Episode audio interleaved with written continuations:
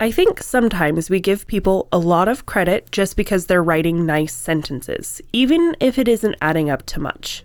James Patterson. You're listening to Writing Roots, brought to you by Aspen House Publishing. Welcome to Writing Roots. I'm Lee Hull. And I'm Lee Esses. And today we are going with a standard default that comes with a lot of editing questions.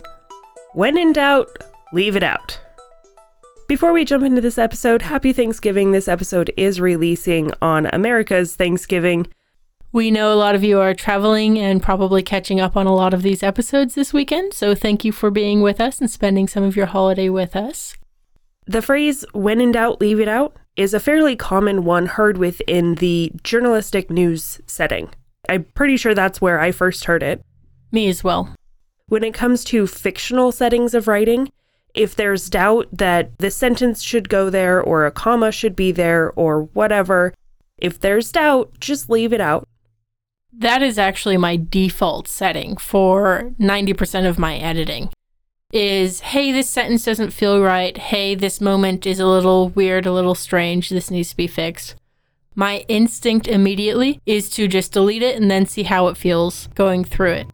This is probably going to be the most ambiguous sort of advice we can give when it comes to this series of episodes of English 101 because it's about the feeling. There's no hard set rule because it's about what flows better, what works better within your story, and only you know that.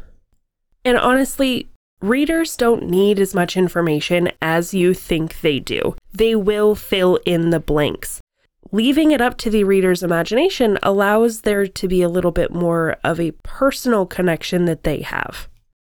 Another place you can use this advice to leave it out is when you run into a problem in your writing. I know I recently ran into an issue that was slowing down my writing because the character arc progression wasn't going as I wanted it. So, what I ended up doing was just removing the last like scene and a half worth of things that I had written because it didn't work. So, I just left it out.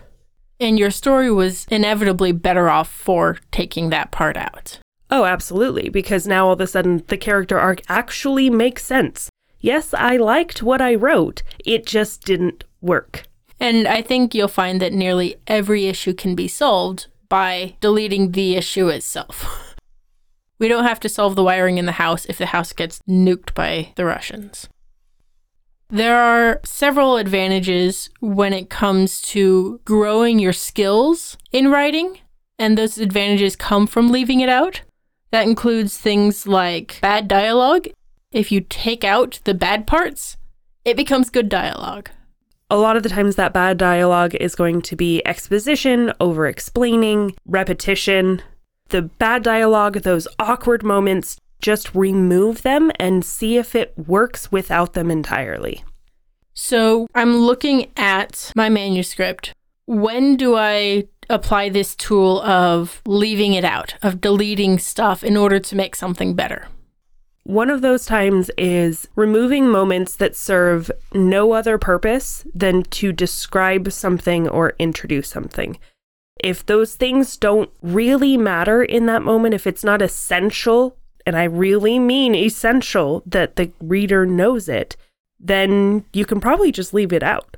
Or give the scene an additional purpose as well. If you come across unfocused scenes in your book, scenes that leave the reader wondering why it was in there in the first place, what was the point of introducing this character, what was the point of introducing this skill set, something that leaves the reader feeling eh, that might be another good opportunity to leave it out. So that's something to consider is what, in regards to your whole story, a scene is doing. And it can't just be, well, it's pretty, so I want to keep it. I tend to take that last bit a little too far and don't do any scene description. I'm working on it. But it's almost always better to give a one or two word description and let the reader fill in the rest.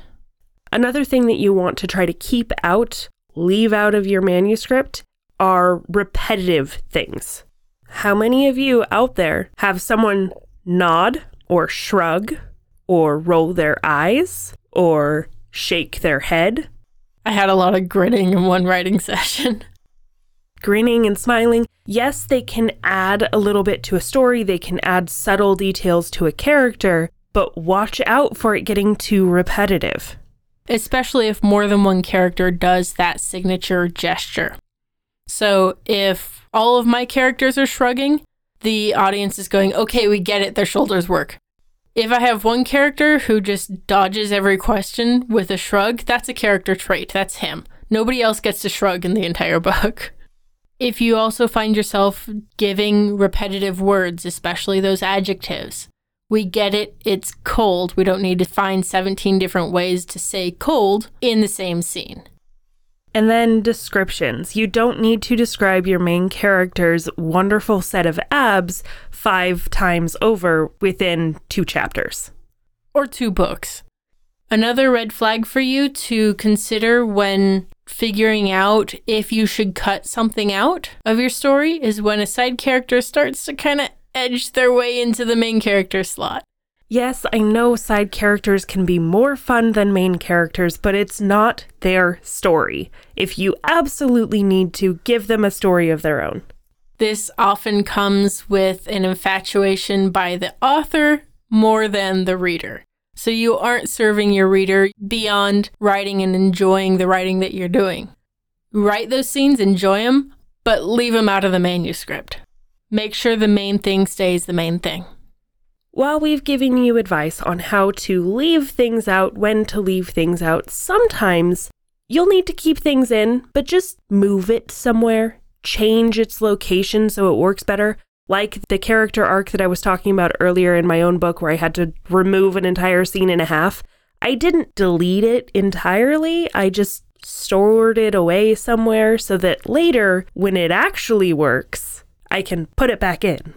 An indicator of save it later versus delete it entirely would be if the character's motivation is unclear.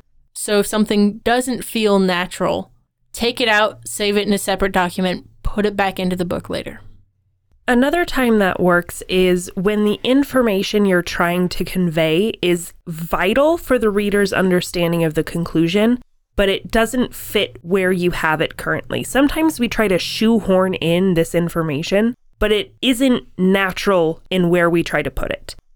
I've found pantsers especially guilty of this particular thing of, oh, I just got this cool new idea. I got to put it in right now. Doesn't necessarily belong right now. And when you're editing, it feels awkward. Guilty. Another indicator that it might need to be moved instead of deleted entirely would be when the information is there to build suspense. These are the moments where you're moving it backward in your story, not forward. So allude to that earlier and move it sometimes entirely earlier so that the suspense with that moment has been building for a chapter and a half. This is another thing that you pantsers like me can use because we do come up with those great ideas later in the story, but we need to make sure that those are established earlier. So when you encounter those moments, make a note of it and put it in earlier. Another time when you might leave it in versus leaving it out would be when you have two scenes right next to each other that are very similar. Lee had me do this to a couple of scenes in KD Ratio near the beginning because they were fairly repetitive and should just have been smushed together in the first place, but because I'm a pantser, that's not how I work. You wanted the character to attend seven different parties in a chapter and a half. Yes. So, yes, there are times where you need to leave it out. There's times where you need to keep it in but move it. And then other times where you just need to smush them together and combine different elements into one. Now, this wouldn't be English 101 without a little bit of homework, and this one could be a lot of fun, especially if you have certain films or TV shows that you're a big fan of, that you know really well. So, watch the movie, and then go watch the deleted scenes. Bloopers don't count because they wouldn't be included anyway. These are scenes that the writers put in the script and it made it to the filming process, but eventually ended on the editing room floor. They got cut They decided for some reason this scene needs to go. And then look to see if there's commentary about why they deleted the scene. What about it, even though it got so far through production, what about it made them remove it? Oftentimes, you'll see it has to do with the scene before and after, and there wasn't enough information in there, and it was just slowing something down. So the scene before and after needed to mentally connect. And in viewing it, the deleted scene stopped the viewer from understanding the connection between the two other scenes. And if they don't have that, think about it yourself. See if you can brainstorm why they probably left it out, and then try to apply that to your own writing. Do you have any scenes like that? Elements that should probably just be left out. Leaving it out is a fantastic and very large tool in my toolbox, especially when it comes to editing and refining my story after I've written the first draft. But sometimes there are scenes you just love. You officially have my permission to leave it in. Because if you have that much passion for your story, then your audience will absolutely love the scene also. Because the best writing comes always when you write selfishly. If you have a question or comment for our hosts or a topic you'd like us to cover, send us an email at writingroots at aspenhousepublishing.com or find us on Facebook by searching for Aspen House Publishing.